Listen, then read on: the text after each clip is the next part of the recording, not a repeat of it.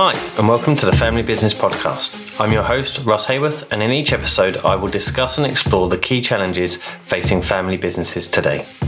As a family business advisor, I'm passionate about helping families to overcome the complex and unique challenges that come from being in business together.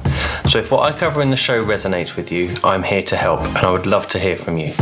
You can get in touch with me at fambizpodcast.com forward slash work with Russ.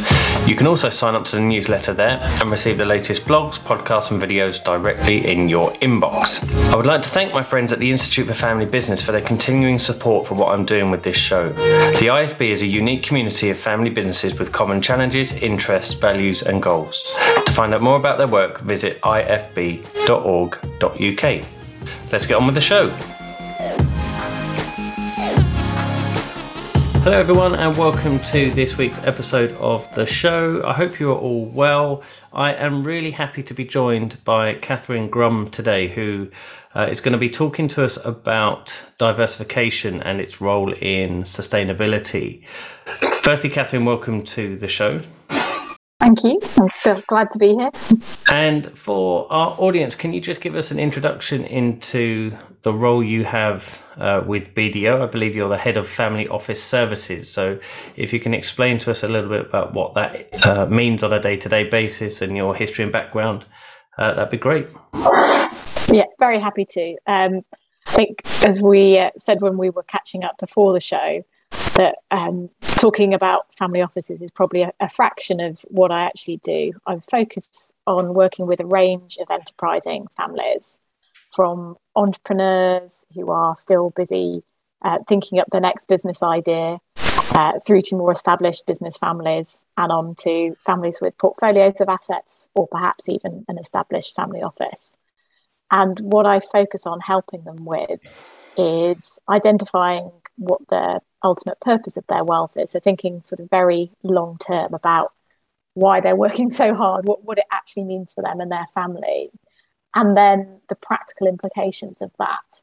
So for a, a business family, it might be looking at how to improve their family governance and how to make sure that they're communicating effectively. For a family office, it might be checking in that actually what the family office is focused on aligns with the objectives and the rationale for the family office existing and the purpose for that family. So it, it's taking um, the idea of purpose and making sure it's practical. And to how I ended up um, advising around this, my career, I started off um, as a private client lawyer. So I was working with a lot of the same sorts of clients, uh, looking at how they might establish a family office or um, setting up trust structures or working with family businesses. And from there, I've continued to, I guess, diversify using today's theme and broaden my knowledge and understanding of the ecosystem that sits around enterprising families. So I've spent time working uh, within a private bank, looking at how you might structure and work alongside investment professionals to support the family's objectives. I've also run a multifamily office and then spent the last six years or so um, as a professional advisor in you know, professional services firms, uh, advising on the governance and the strategic elements, and then bringing in colleagues who have sort of a multidisciplinary background, whether they're tax or, or they might be corporate finance or even cybersecurity, um, to help implement whatever plans we're putting in place for a particular family. Fantastic. And we're delighted to um, have you on the show today and, and, to have this discussion around the role of diversification when it comes to uh, things like sustainability. And you mentioned about some of the governance um, side of things, which we'll um, dig into a bit uh, as we progress through the show.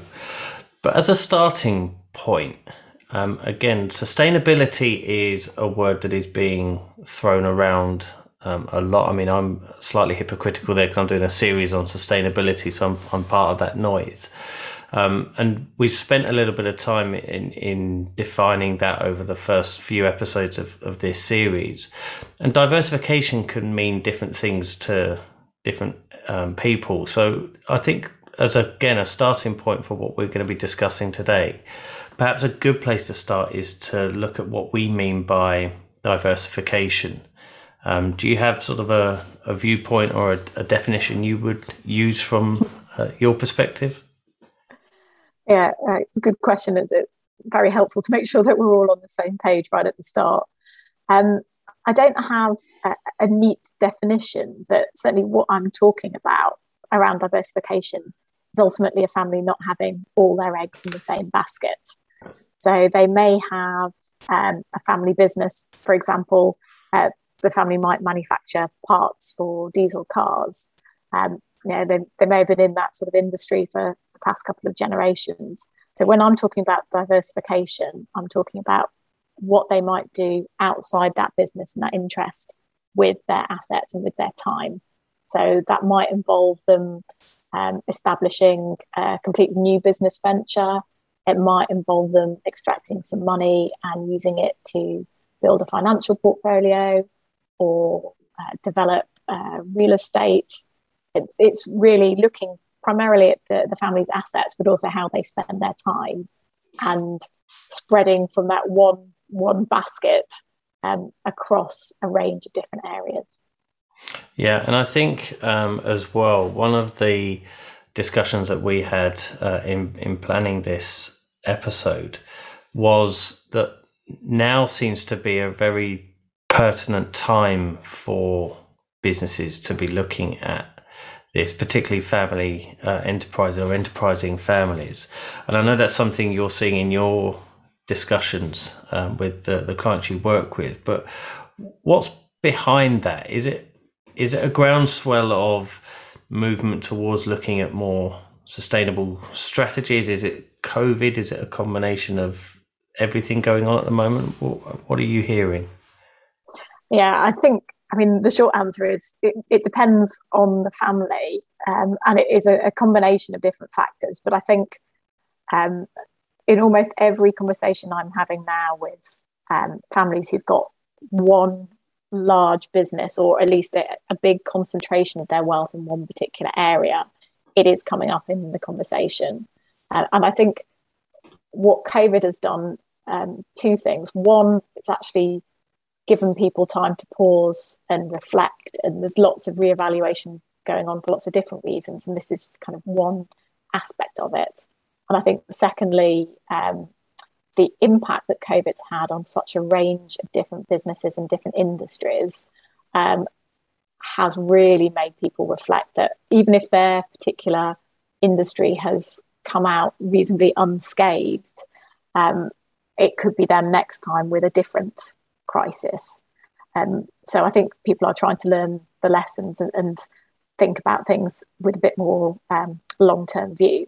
And in terms of how it fits in with, I guess, the, the sustainability conversation. So part of sustainability in the context of um, enterprising families is thinking about um, models that enable their wealth to um, support the family for a long period of time. So is what they're doing going to be around in 10, 20, 100 years' time in some way, shape, or form? But part of it is actually more specific. So there are a lot of conversations that are being driven um, by concerns around um, environmental, social, or governance considerations, um, and whether or not their business or their approach um, is aligned with the family's broader values, um, so sometimes it's a, it's a values driven conversation. Sometimes it might be you know looking at strategic business risk as is there you know the example I gave before about the um, you know the, the car manufacturers creating parts for diesel cars specifically. Um, you know their business could well be obsolete if they did nothing in five ten years time. Mm-hmm. So there is the the um, impact of uh, the changing dynamics caused by people being more focused on environmental, social, and governance concerns and that impact. But I mean, if you look at it more broadly, why do families think about diversification? Um, the, some of the other elements that come into play can be things like different objectives of different family members. So perhaps um, the business is going to be uh, requiring a lot of capital investment in the future, and some of the family members are very reliant on income streams from the business. Um, do the family therefore need to think about a different model to en- enable to support those family members better? Um, or it might be that there's a lack of engagement. So again, you know, industries that are um, not seen as sitting well from environmental social governance perspectives in particular, but not only that, um, uh, they may struggle to engage certain family members in what the business is doing. Mm-hmm. I've got one or two clients from family businesses who just say that what they do isn't sexy. You know, it's mm-hmm. it's what they've done for you know, generations, but actually, is it what the next generations of the family uh, are going to be inspired by and, and want to get involved in? Perhaps, perhaps not. Is there something else that they could do uh, to try and um, increase the attraction and the interest from the younger family members in what they're doing? Um, I've already mentioned really that the sort of concentration risk, the family having all their eggs in one basket, and whether or not they're comfortable with that.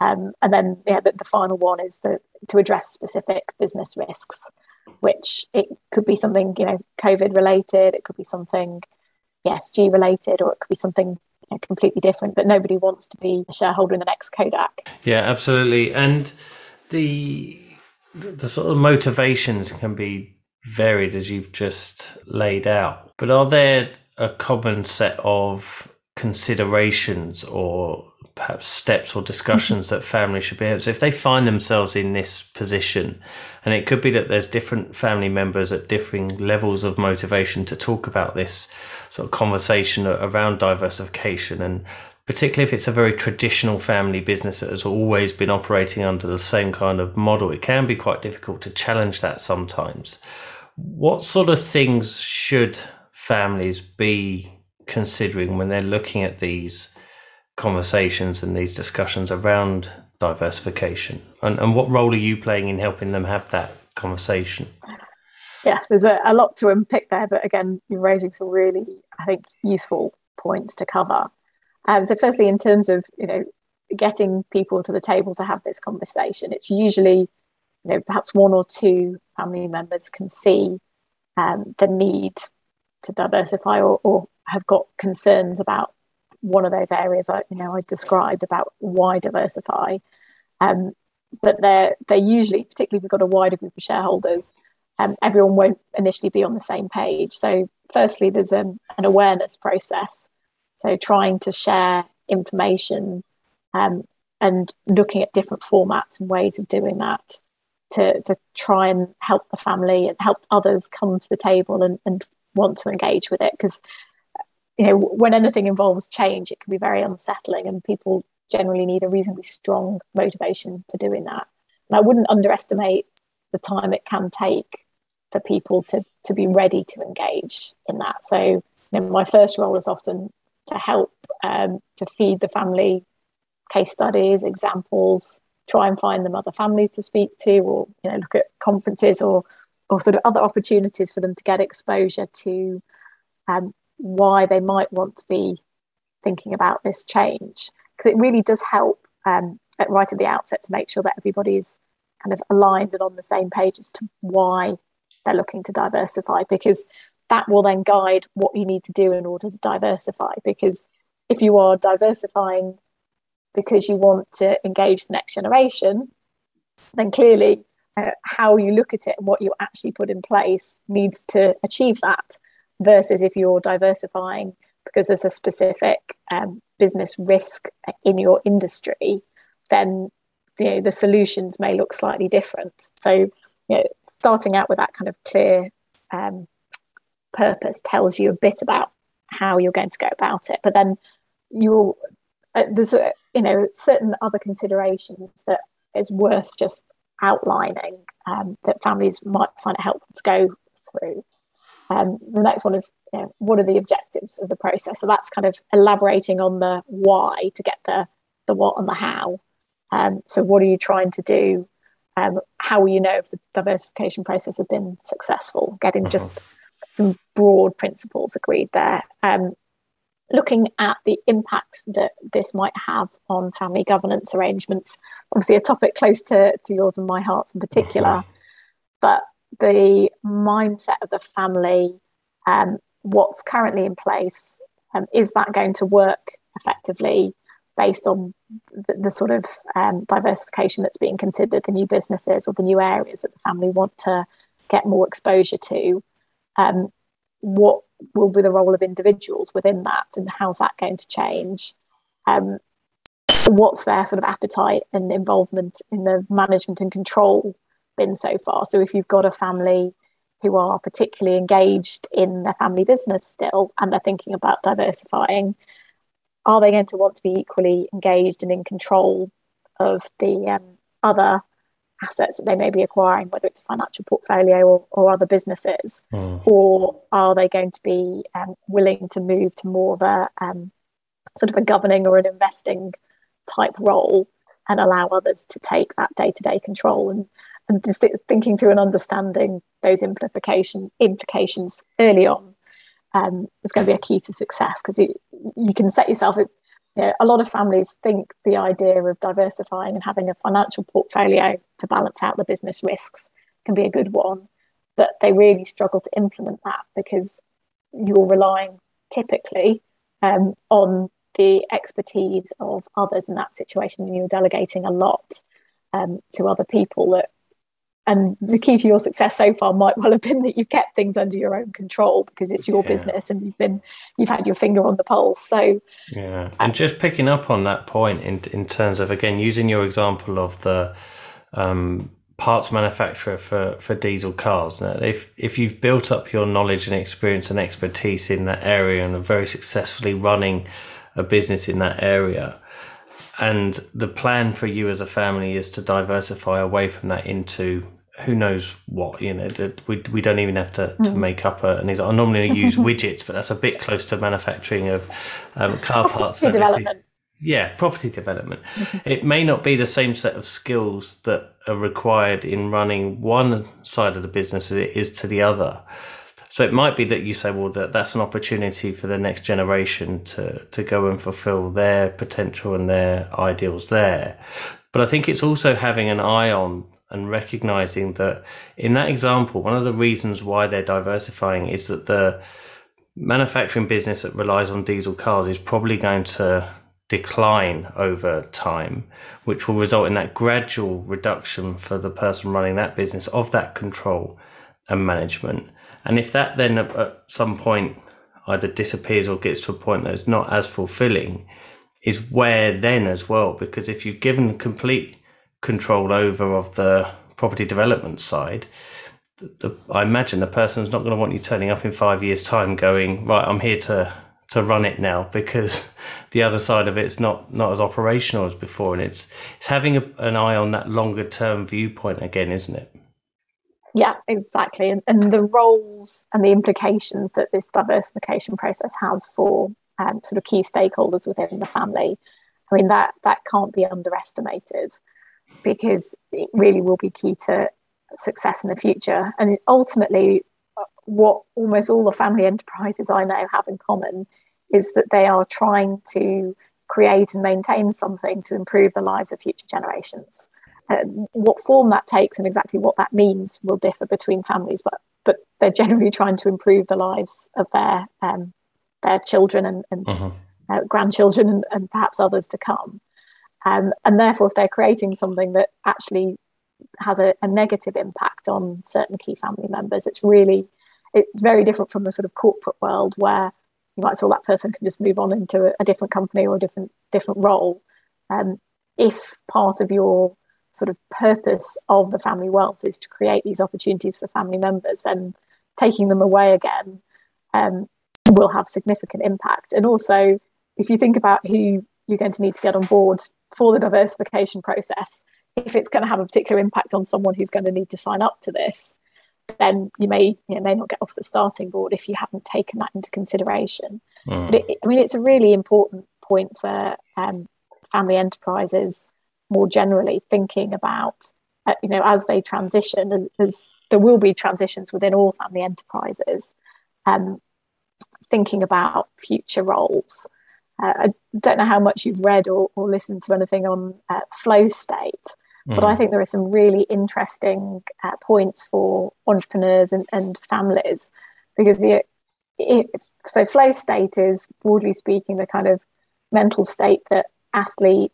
you know, top performing athletes and others get into where you completely lose track of time you're very absorbed in what you do and you can see that in you know in entrepreneurs as much as athletes or you know, mm-hmm. medical doctors and, and different professions.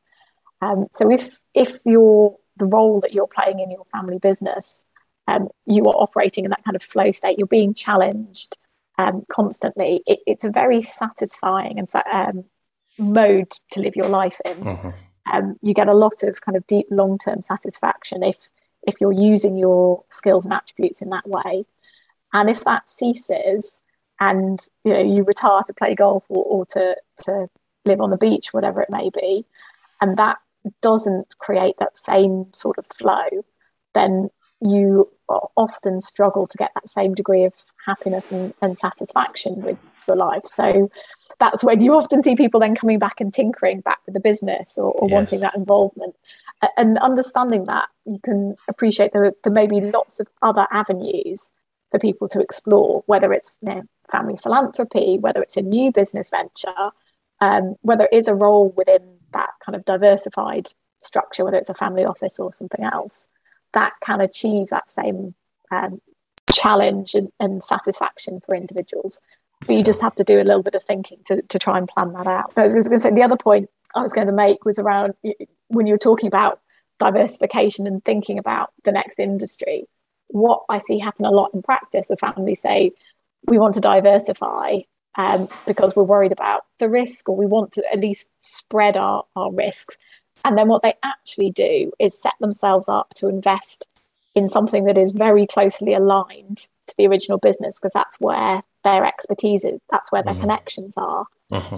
And depending on the original purpose and objectives of the diversification exercise, that can be a good thing or, or it can completely defeat what you were trying to achieve because if you are you know if you are the car manufacturer and you um, move so you you decide to open um, car showrooms for diesel cars, you know branded diesel cars uh-huh. as your diversification measure um, you're not really achieving your purpose. Whereas actually if you're just looking for a different role for family members or um, you just want to to spread out the assets and, and the risk a little bit you might be achieving a purpose doing that. So it, it whether or not you're successful will ultimately depend on you know checking back in with what you were trying to do in the first place.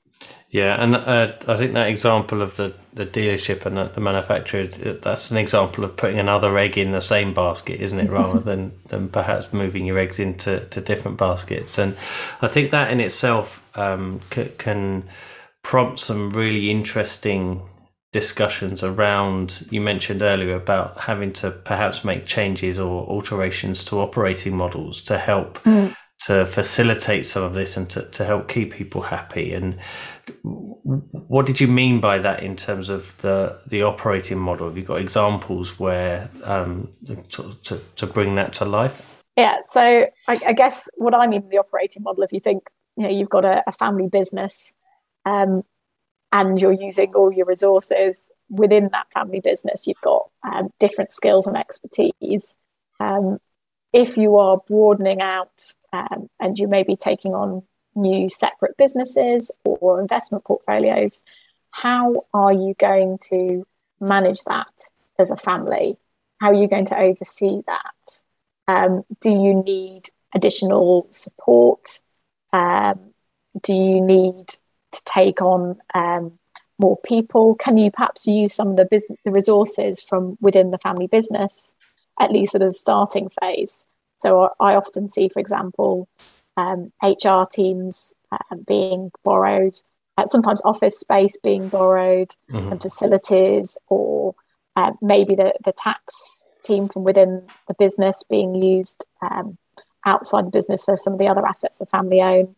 Um, so there are it's literally how are you actually going to manage this diversification in practice what time is it going to involve from you what resources is it going to need um, and you know how does the culture as well track across from your family business um, into whatever the new ventures and how important is that for you so those are all kind of facets of it.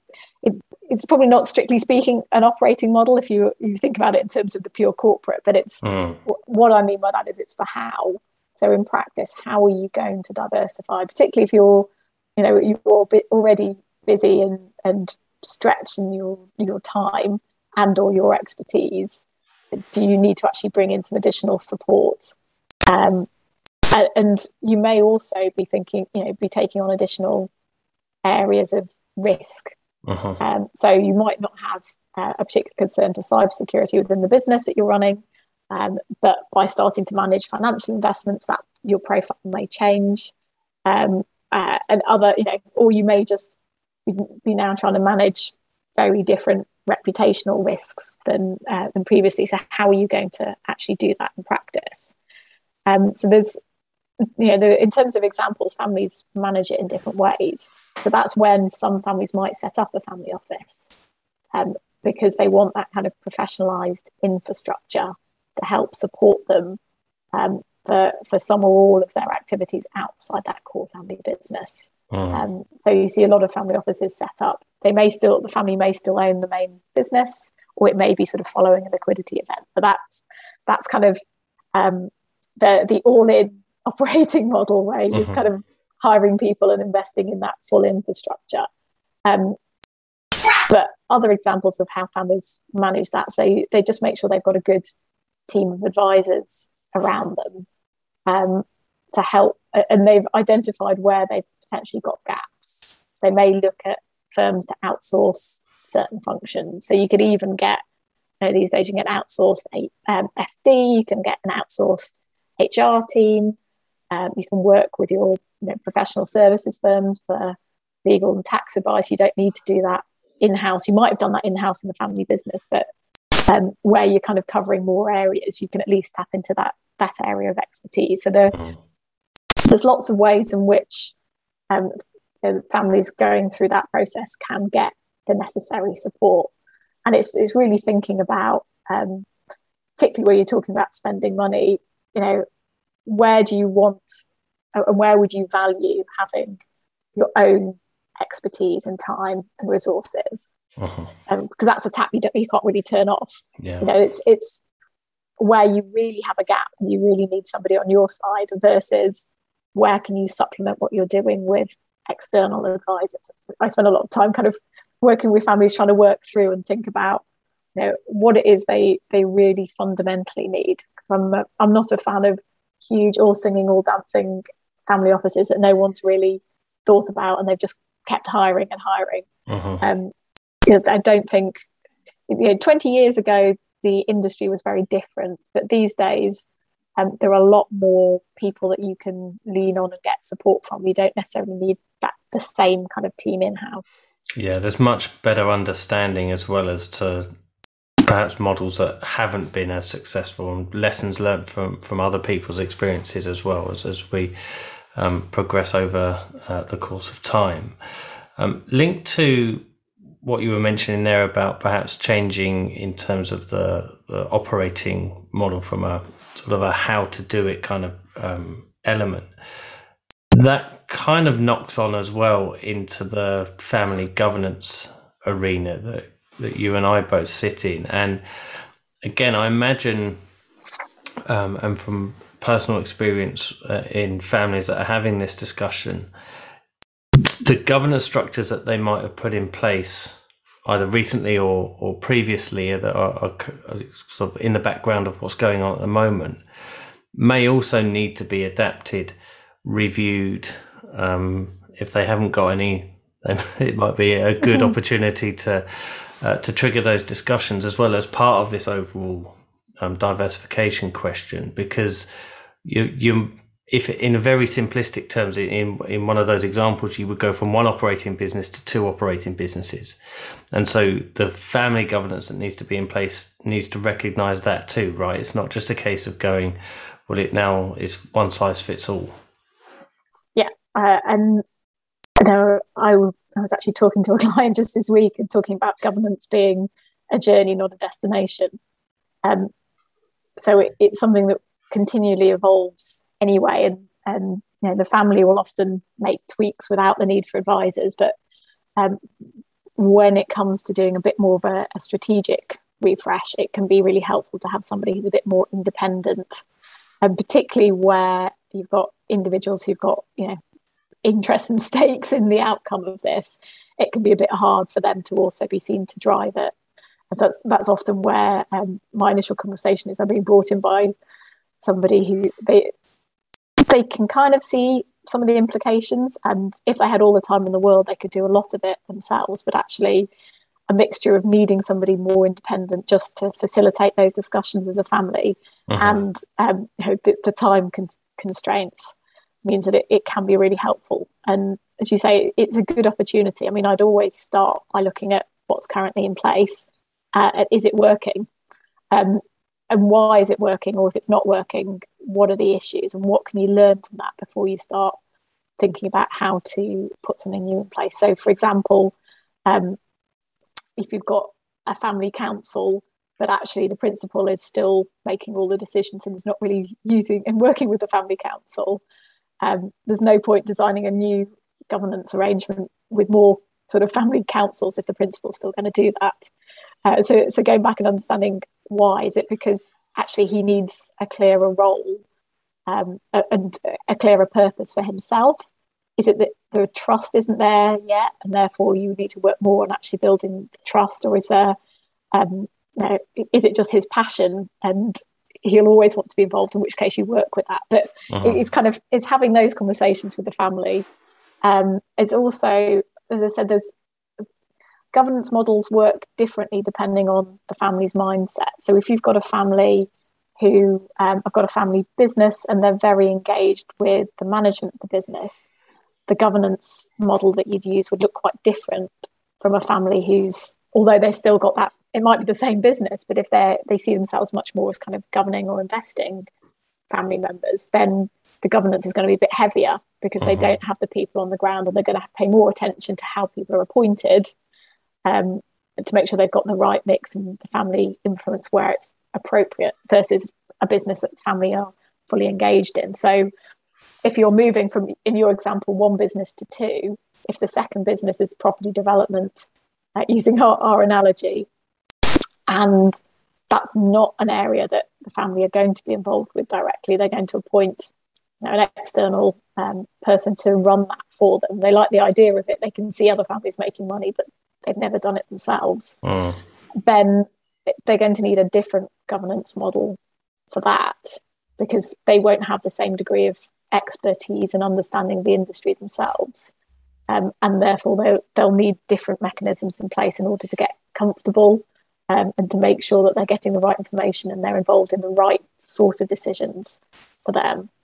Um, and so that's kind of those, those are the sort of areas that I'd be looking at. Um, and particularly if the portfolio is broadening quite considerably and you're going not from one business to two, but one business to five, uh, all of which are different in nature. One might be a you know family foundation doing charitable work. Um, one might be that financial investment portfolio. Another might be you know property related. Usually, usually some of the key buckets that are in there. Then the governance needs to manage that greater degree of complexity. Um, and you're going to have different relationships with advisors and different levels of understanding within the family. When I kind of look at governance, what I'm thinking about so, firstly, having that the, the platform, which is the understanding of the family purpose, the family goals, that's what you build it on, because that tells you what the direction the family are going to, and it's your you can use that as a check back to say is it working. But then what you're trying to do really is help the interface between a group of individuals, the family, and the stuff that they own. Um, and they're, you know, the things that are going to be important as part of that is how they get information. Um, how they communicate, both as a family and with advisors, managers, boards, whoever, um, how they make decisions. So, who's involved in making decisions, what protocol, what decisions are they making? And then um, the fourth kind of key pillar is the levels of sort of financial expectation. Um, have they got those clear at the outset? What are people looking to get out of this? What can they not expect to get out of this? And usually, if you kind of work through and, and work through those four, then you'll build a, a governance model that's effective and robust for that family. Yeah, and I think um, one of the words you use there that those sort of discussions can help to um, to cover and, and to uh, unearth is expectation and particularly if diversification is going to come out of, say, a capital allocation from the main operating business or the family wealth is going to be utilized towards establishing something that's new, what impact that has on perhaps other family members that aren't at the um, coalface, so to speak, and are going to be impacted by that as well. Having that discussion around expectations and being really open and transparent about that is going to help to avoid potential future difficult discussions, shall we say, um, when people are adversely affected without necessarily knowing that that was going to be the case. Yeah, I think where you've got a family, you've got shared assets, then being really clear on the financial expectations, I think is key to avoiding conflict in the future. And you don't need to be specific in that you're going to get X hundred thousand a year, or, whatever it may be. Yeah. But it's more the principles of it. So this enterprise is designed to provide you with an income for life. This enterprise is not designed to provide you with an income for life. You may, when it's doing well, you may get um, some financial returns to supplement, but you need to make sure that you're building a lifestyle that you're not reliant on these. You know, th- those are kind of two ways in which conversations can run, and it's really important because um, further down the line, particularly, you know, the more more you're diversifying in a way, the more you're introducing complexity. Uh-huh. Um, and it's it can get harder to then you know backtrack once you've uh, you've gone down that path. So making sure it's going to work for those individual family members. So there's there are a few at the moment I know who um, they do have different objectives within the family. Um, now, to give you an example, is one where there are siblings, and one sibling is very entrepreneurial and they're still very much in their wealth creation mode. Um, the other sibling believes that they have more than enough for them and for future generations, and their their focus is much more on asset protection.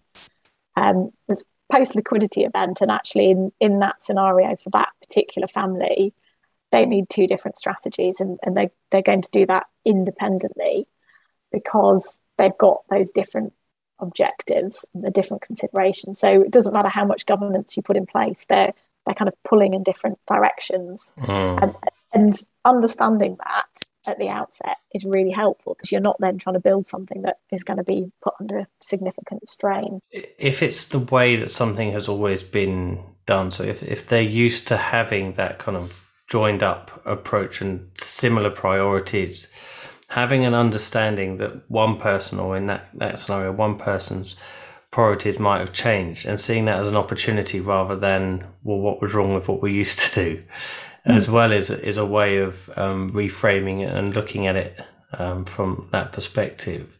The, the other element um, that I uh, would like to kind of cover in that scenario as well is the, the role diversification plays in removing dependency on one business and perhaps releasing the strain from one business of supporting multiple generations of family. And you know if you're trying to do that with one business and the number of family members is continuing to to grow at some point one of those is going to potentially have to give. Hmm.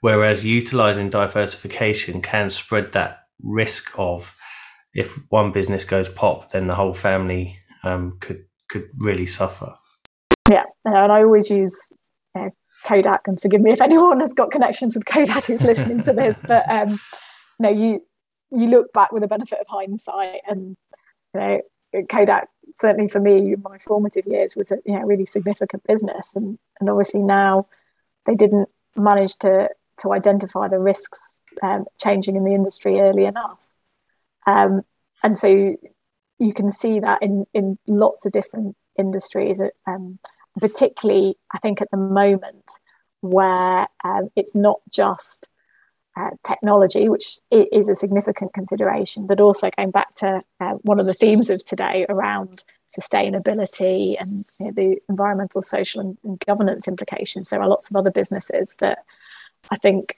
are, you know, heading towards sidings and, and dead ends at the moment, given the way in which consumers and the environment and, and, and people are um, making decisions. And I think that's going to, yeah, hopefully for, for the, the sake of our planet will continue. Oh. Um, just reflecting on those issues and understanding that the implications for them on your business. But it's really hard to do that and to take a step back if you've got different family members with different expectations, particularly if you've got some who are reliant on the income, because you know, trying to to give them some sort of courage that actually the, the end solution will protect them better in the long term.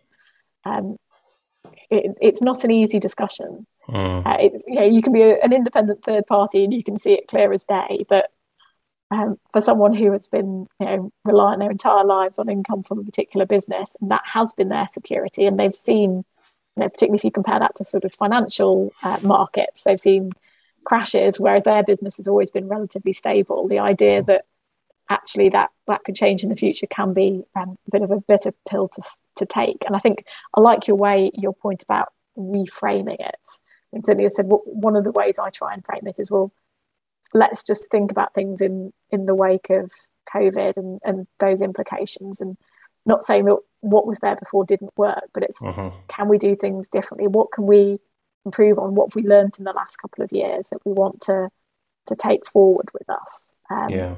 And use that as at least one of the catalysts for the discussion. It can be really difficult if you're sat down with I don't know, maybe a founder or somebody who's invested their entire life in a particular business and they go, well, this may not be sustainable. It's almost challenging. They could feel that it's almost challenging them and saying, well, hang on, what do you mean? I've done all right so far. And I think that's the point around reframing it is none of us know what's around the corner. Uh, and I, I don't know many businesses that would have had within their contingency plan um, a, a, global pandemic. Uh, in a recent episode with um, Josie Morris from, from Wall Call, she mentioned that the contingency plan now contains things like alien invasions because you just never know. And it's taught us that we just never know.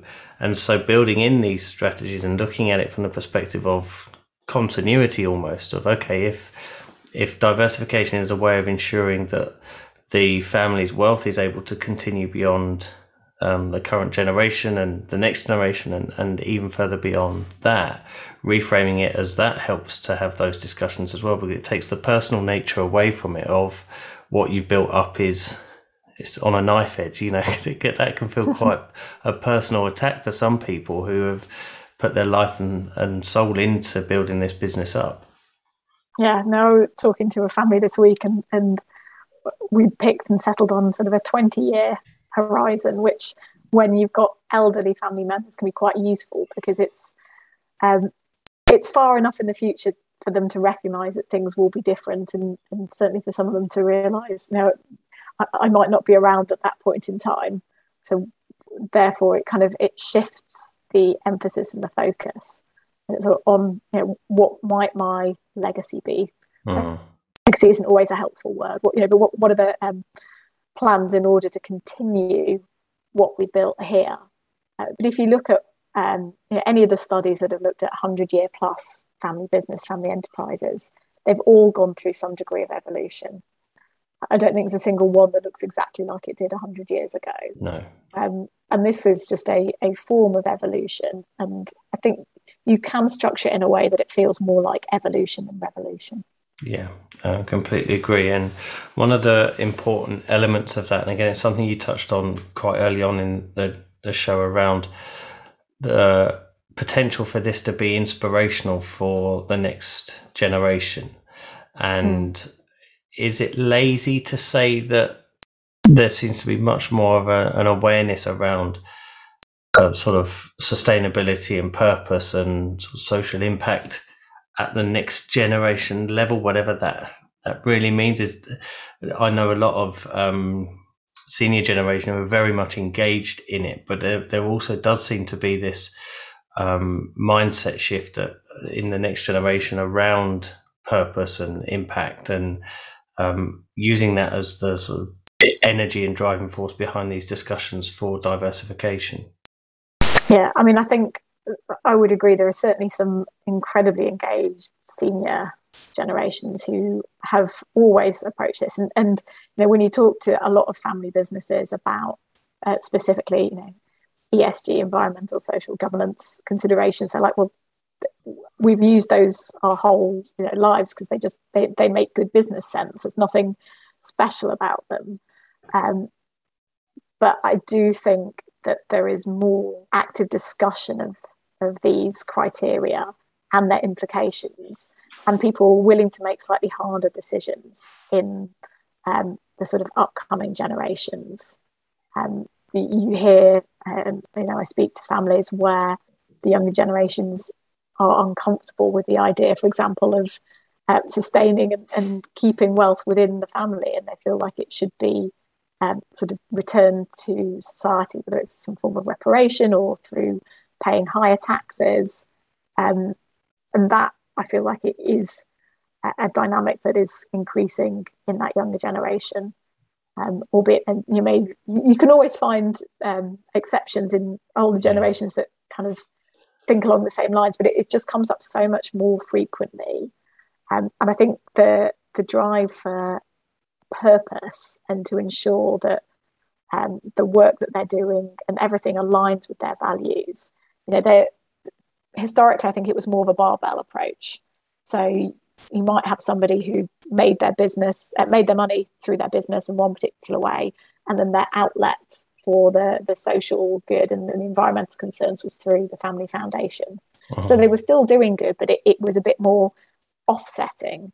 Whereas now people um, are much keen to make sure everything is aligned, and I think part of that may be just the transparency that you get from social media and the internet, uh-huh. um, in that you, you can link back people's statements um, about what they're doing in the charity or, or, what their, their mission is. And you can track across and find out what they're doing much more easily in the family business and, yeah. and connect it all. So it might be partly driven by that.